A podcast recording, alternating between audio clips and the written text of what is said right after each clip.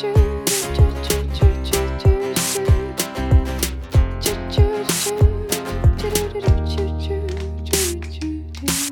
whanau, welcome to When Lambs Are Silent, the podcast. You're here again with Aaron and Dale. Hello. How you doing, Dale? How's things? Good. Tired, but good. Feels like it's been a while since we recorded. Yeah, it has. I mean, it's been, yep, it's been longer than usual. Yeah. I feel like this whole, like, everyone's coming out of lockdown and now everyone's getting sick again. Yes. Yeah. Yes. It has happened. We've had cold going around in the house. It's sort of like, yeah. I don't know if it's the same as your house, but I feel like kids are like the worst sickness magnets. Oh, Wesley, bro, one hundred percent. Wesley got sick, and then next minute I'm like, this is not going to be good. And then we were all sick. And yeah. Now he's all better running around, and you've got no energy, like trying to chase after these kids who are like full of energy now. Yeah, my oldest one's always, like, he'll get a cold, but never hits him. He's never like crook. Yeah. Everyone else is walking around like, oh, stuffy, stuffy nose. But he's good to go. Uh, anyway, we survived and we're back. Uh, so, yeah, today, what are we talking about today, Dale? Uh, just a, it's a review, really, on the series and a bit of a recap. So we've it's, been always, talking- it's, a, it's you know, there's so many different topics. I don't know how we're going to manage this. But we'll just we'll just talk, eh? Yeah. Um, so yeah, we've been talking about uh, this whole idea of like what if, and we've we've gone through like heaps of topics. So you know, we we probably won't touch all of them, but I guess yeah, today we're sort of digging into I guess what we thought about the the conversations we've had and, and exploring that idea that's sort of come through the more as, you know, what if we had the courage to really reimagine the society and the world that we live in. Mm. Yeah, let's get into it.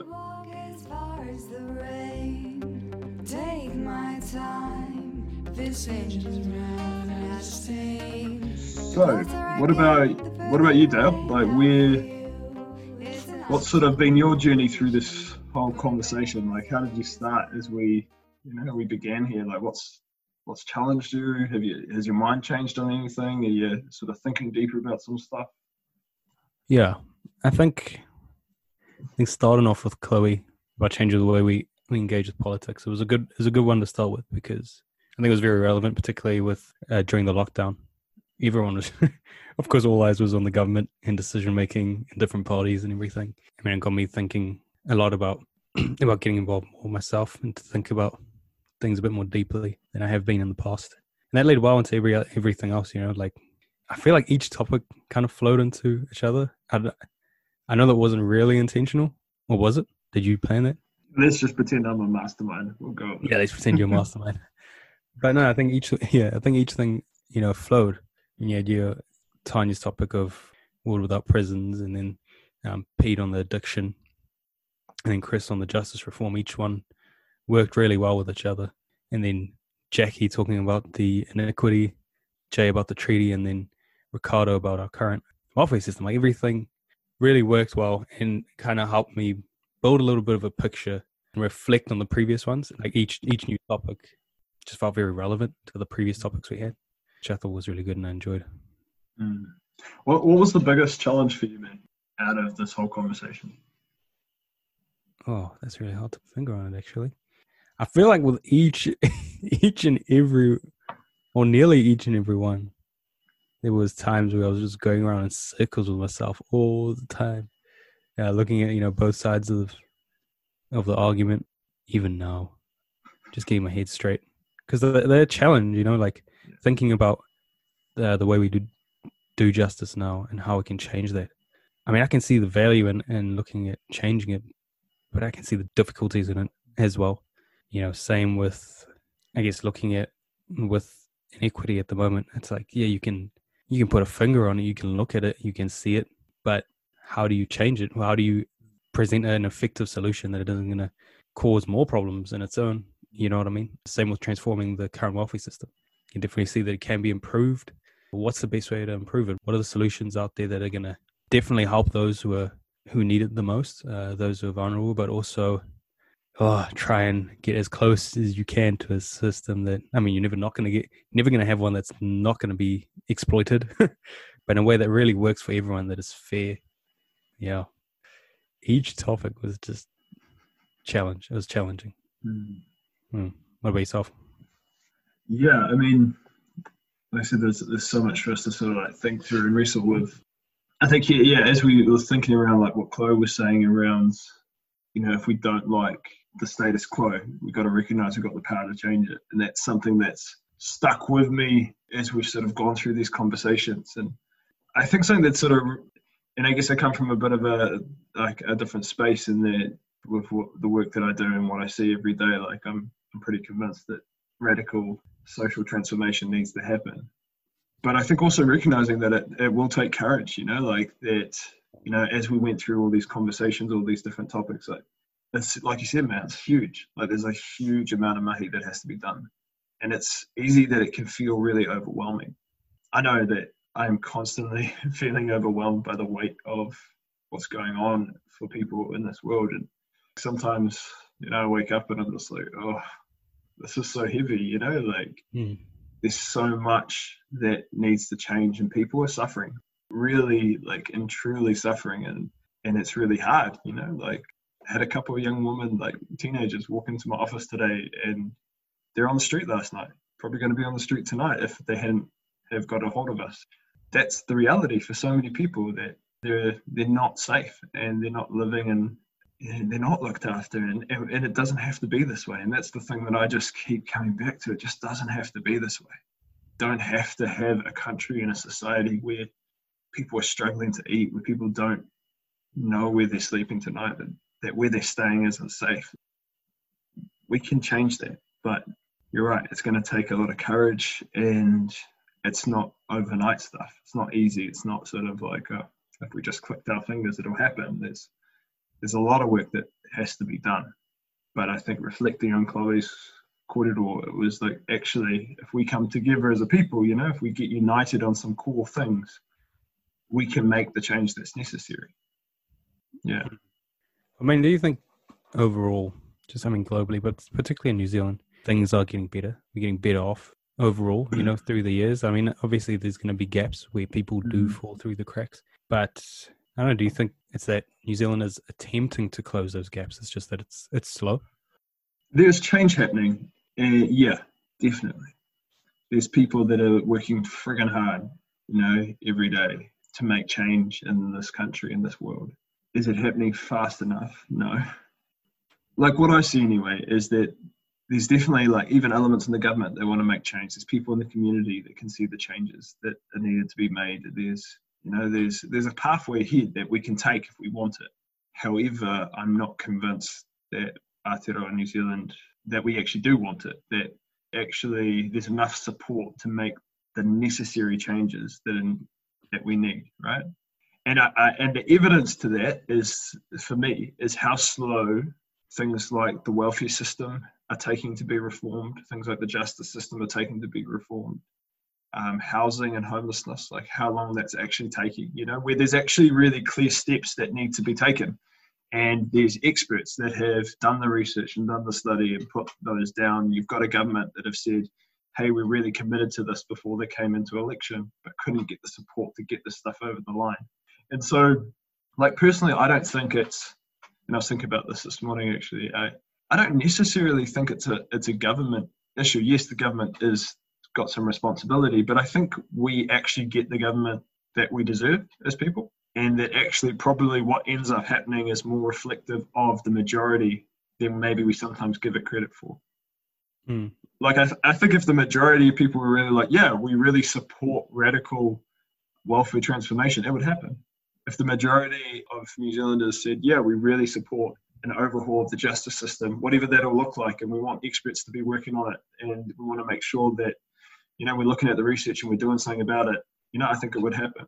If we were like, yeah, we actually really want to end homelessness in Aotearoa, New Zealand, we want to make sure we throw the right resource at it and we get the best minds in the room to sort it out, that would happen really quick. I don't think the political will is there to take on some of these massive challenges in the way they need to be addressed. Hmm. Is it wrong to feel like the government's responsible for making that change and for leading these changes? I mean, I know, I know what oh. you mean. And like, like you're saying, it's, it's they're a reflection of us, right? Yeah. They're a reflection of our values and, and what we want. But yeah, I, I mean... I, I don't... Know, yeah. yeah. I don't think it's wrong to think that at all. I just think the reality is that it's the people that push the change rather than, you know, like the other way around. Yeah. Like, I think... I definitely think this this government, they have...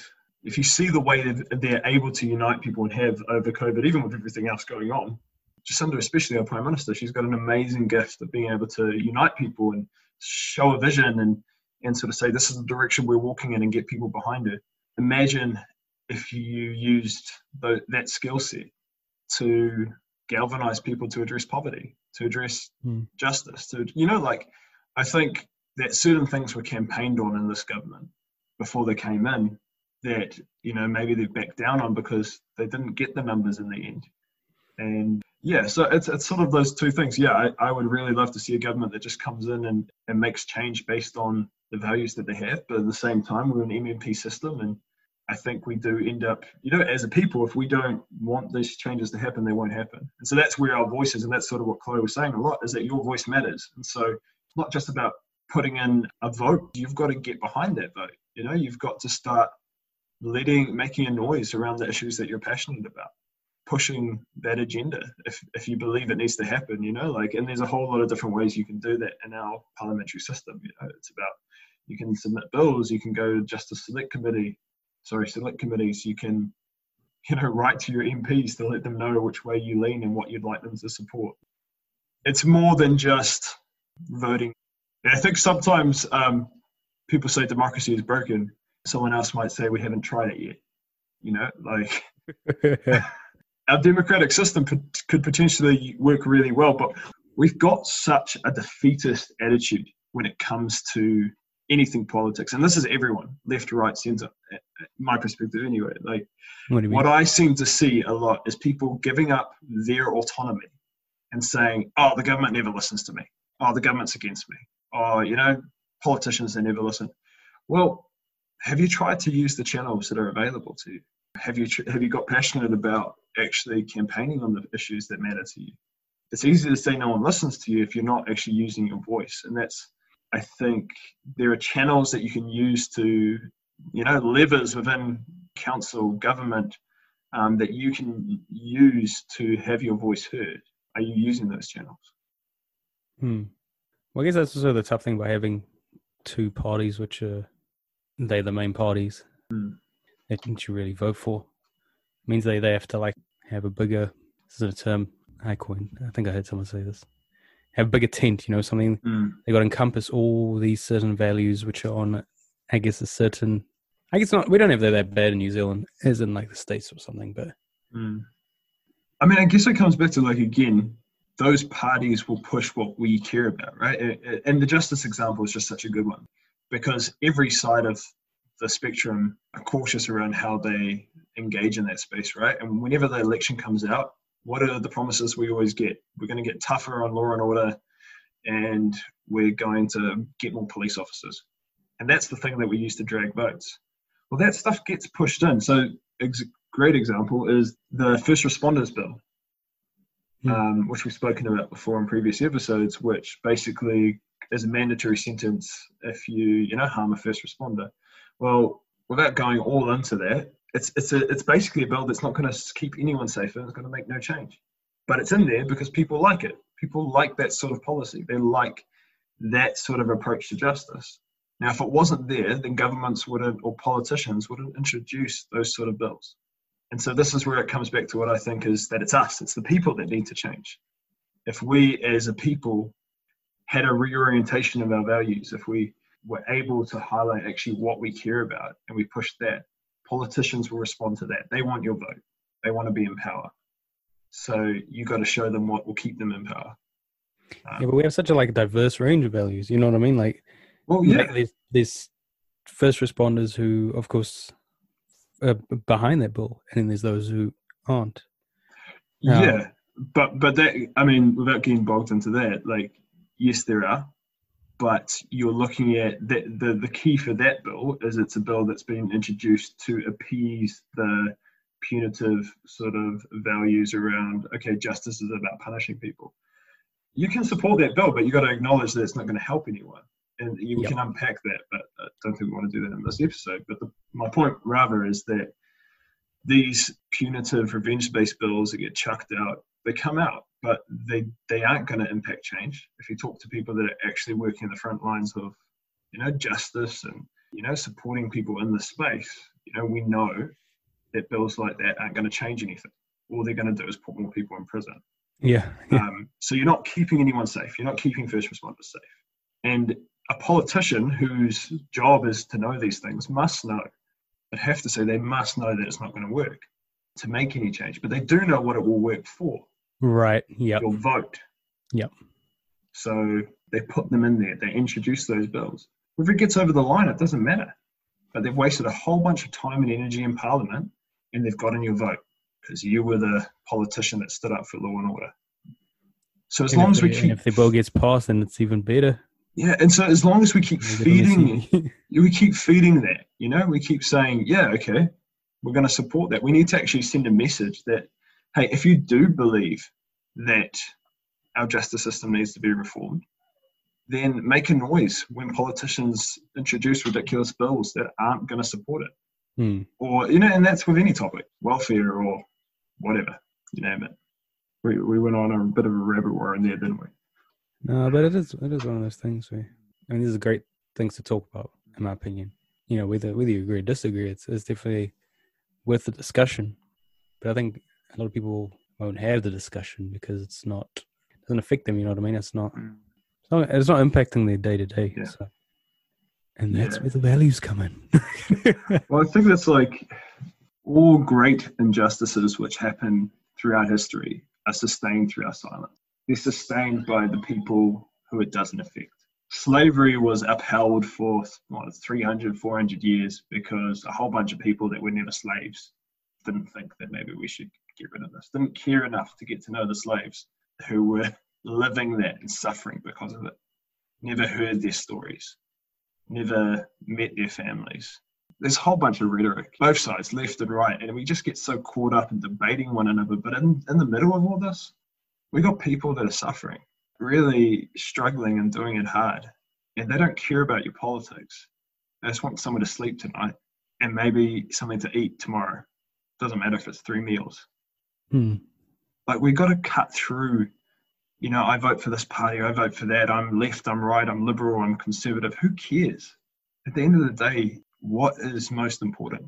And when I think about these issues, I always like to think, like, just imagine that, well, let's, you know, we talk about this a lot. You know, like, something I've been thinking about a lot recently is I've been really getting into the work of, you know, we're trying to figure out how to end youth homelessness at the moment. We've got a bit of a campaign going at work. We were in a meeting the other day and just heard some just horrendous stories. And these are just everyday stories of where some teenagers have had to live and what they're going through. And I just kept thinking about my little boy. And, like, God forbid that something happened to me in the summer one day. And, you know, something happened to our whānau and they weren't able to support him. And he ended up needing to rely on our government to look after him.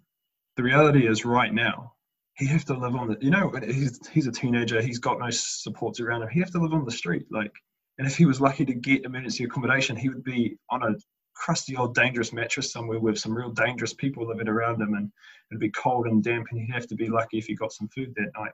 Is that what you want for your kids? Like, I don't want that sort of thing for my kids. Hmm. So these systems don't work, and it could, it could be your whānau, could be my whānau one day.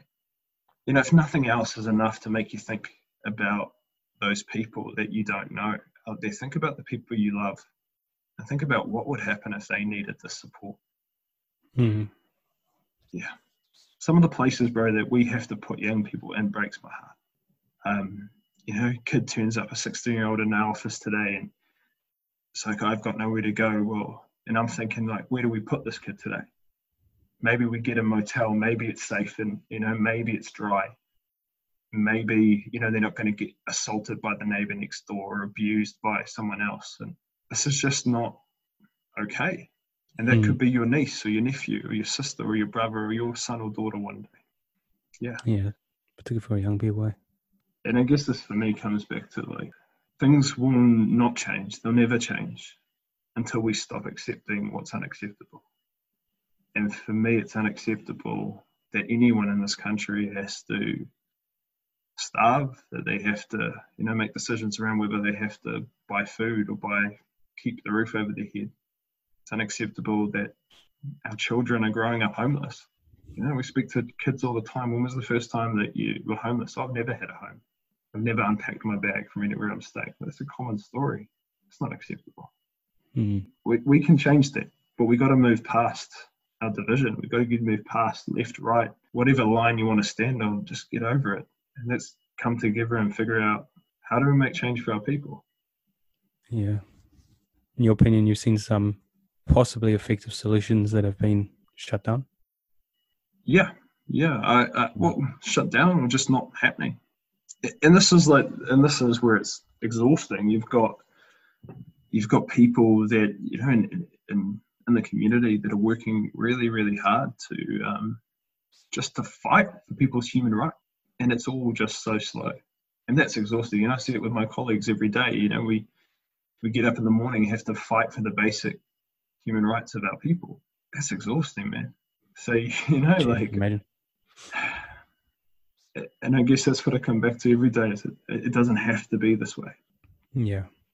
It's interesting that, they, that we can come up with like a list of human rights, but no ways of it, no way of ensuring that they happen, if you know what I mean, mm. and they're respected. If there's a way that they, yeah, that everyone can, I guess, thrive, you know. Mm.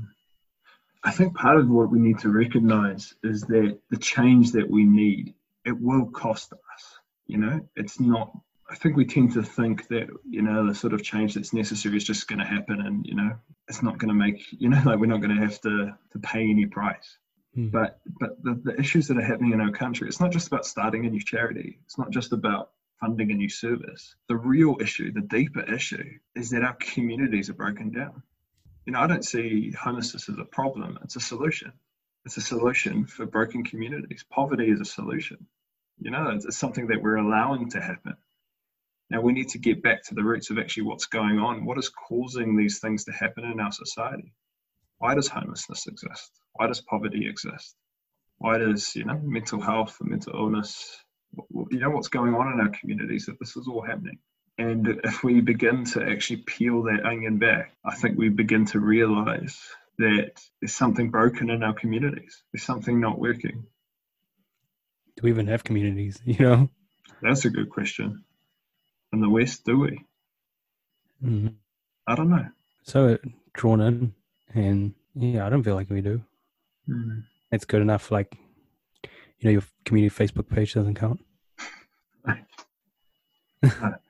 I um, there's this this is old um community centre out on the shore that I used to go and pop into once in a while, and it had a sign on the wall that said, most people think they live in community, when in reality, they just live in proximity to it. Yeah. And I think that's one of our problems, eh? Like, we all live close to each other, but we don't know each other. Would homelessness exist if you knew the kids in your street? And when things started to go, or in your community, you know, and things started to go wrong, you're like, oh, it's all good. I'll look after you. It'd be cool. If you knew, you know, the families that were struggling in your neighborhood, and you were able to share your resources with them to make sure that they were okay, or just whether that be emotional or, you know, physical resources, whatever it was, you know, like if we actually looked out for one another. But how many people are slipping through the cracks where we could actually be supporting ourselves?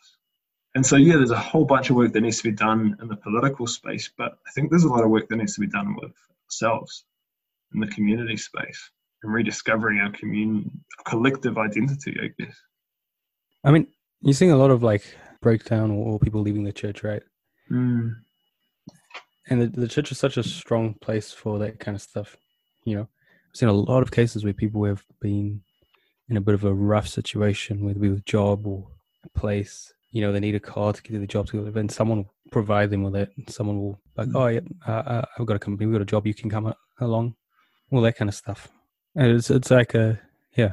I mean, church was always a good place for that. I've seen a lot of churches around here just get to the point of they just don't exist really. They're building, there's like few people in there. And just dying really. Yeah, I think there's um, I think there's an opportunity like within the narrative of the church and the Christian tradition to, I guess, create a framework for resistance against the world that we live in right now. You know, like uh, I think two big problems in our culture is this huge individualism and consumerism, right? Mm. Basically, we're taught that humans are just individuals that are created solely unrelated to each other. So why would I care about my neighbor? Because it's about me and my future and my goals and my family and my house and my career and blah, blah, blah. And then on top of that, we, we're taught to consume. We're taught that we're here to consume for our needs, for our wants, for our desires. And so we do. We consume others, you know, we consume their time. Like, look at the entertainment industry. That's based on our consumption of other people. Mm. We are individual consumers. That's the narrative of the dominant Western culture.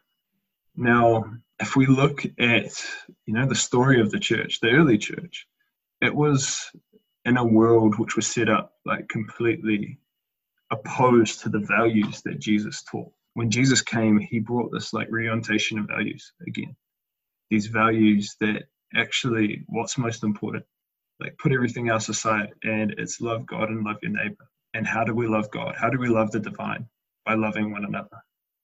And the community that was born out of the ministry of Jesus and the, you know, the, the mission that Jesus came to achieve was this community that shut down the boundaries between them and us, that looked after the poor and the sick and, you know, looked after the widow, looked after those who were on the outskirts of society and cared for people regardless of what group they were.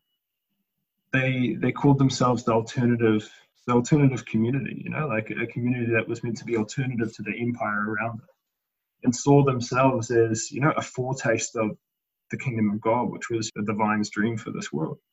And I think that's something that, you know, when we bring that story into today, the church can be an alternative society to a society which is totally just driven on consumerism and individualism.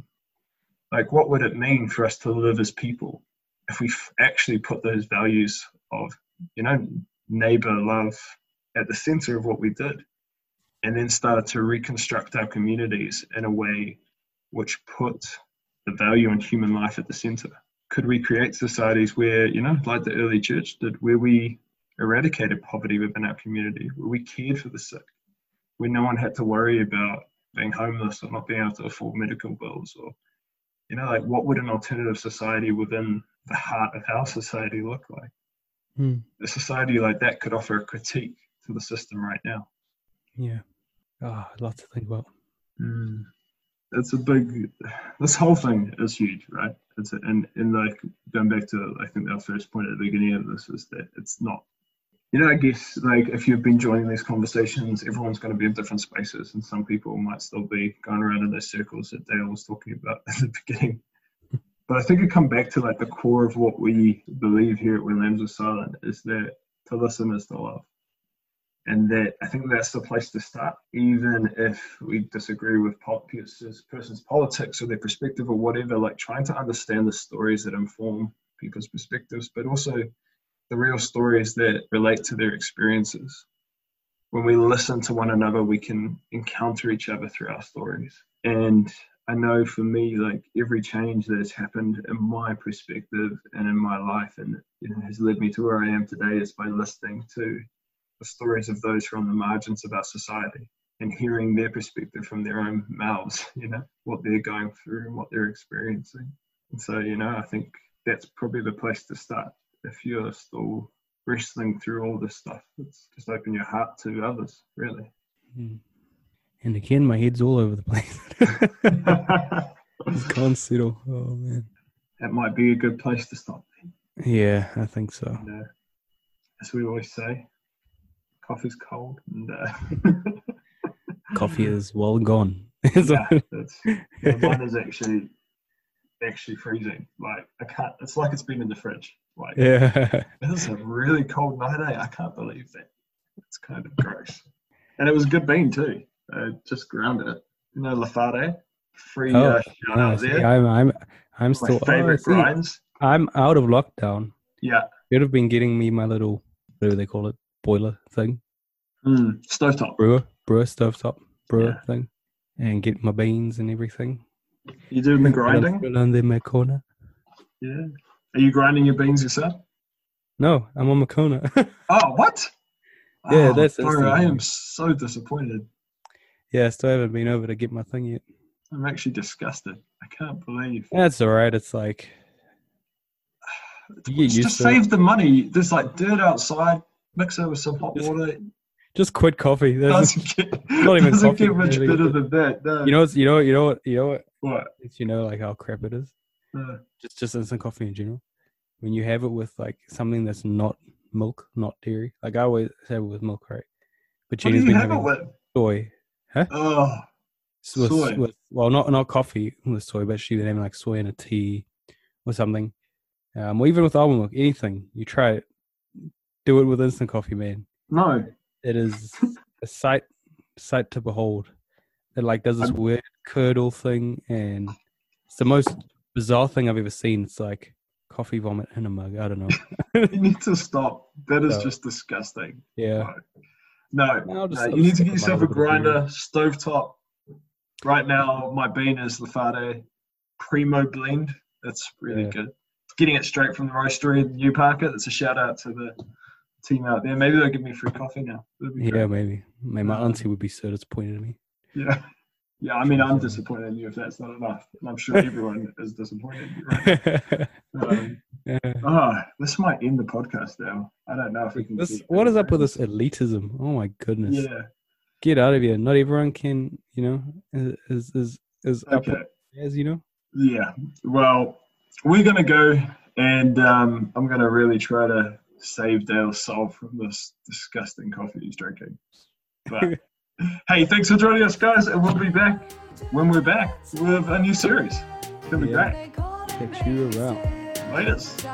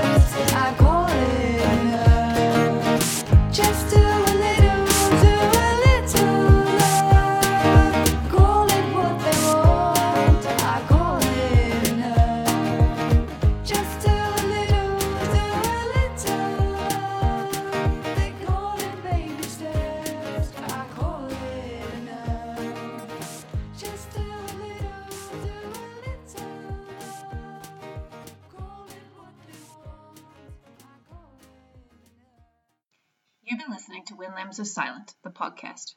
Rate and review us on iTunes or wherever you are listening, and join the conversation by following us on Facebook, Twitter, or Instagram. The music from this podcast is from the album Dissonance by Jess Jackson and Leon Shelley.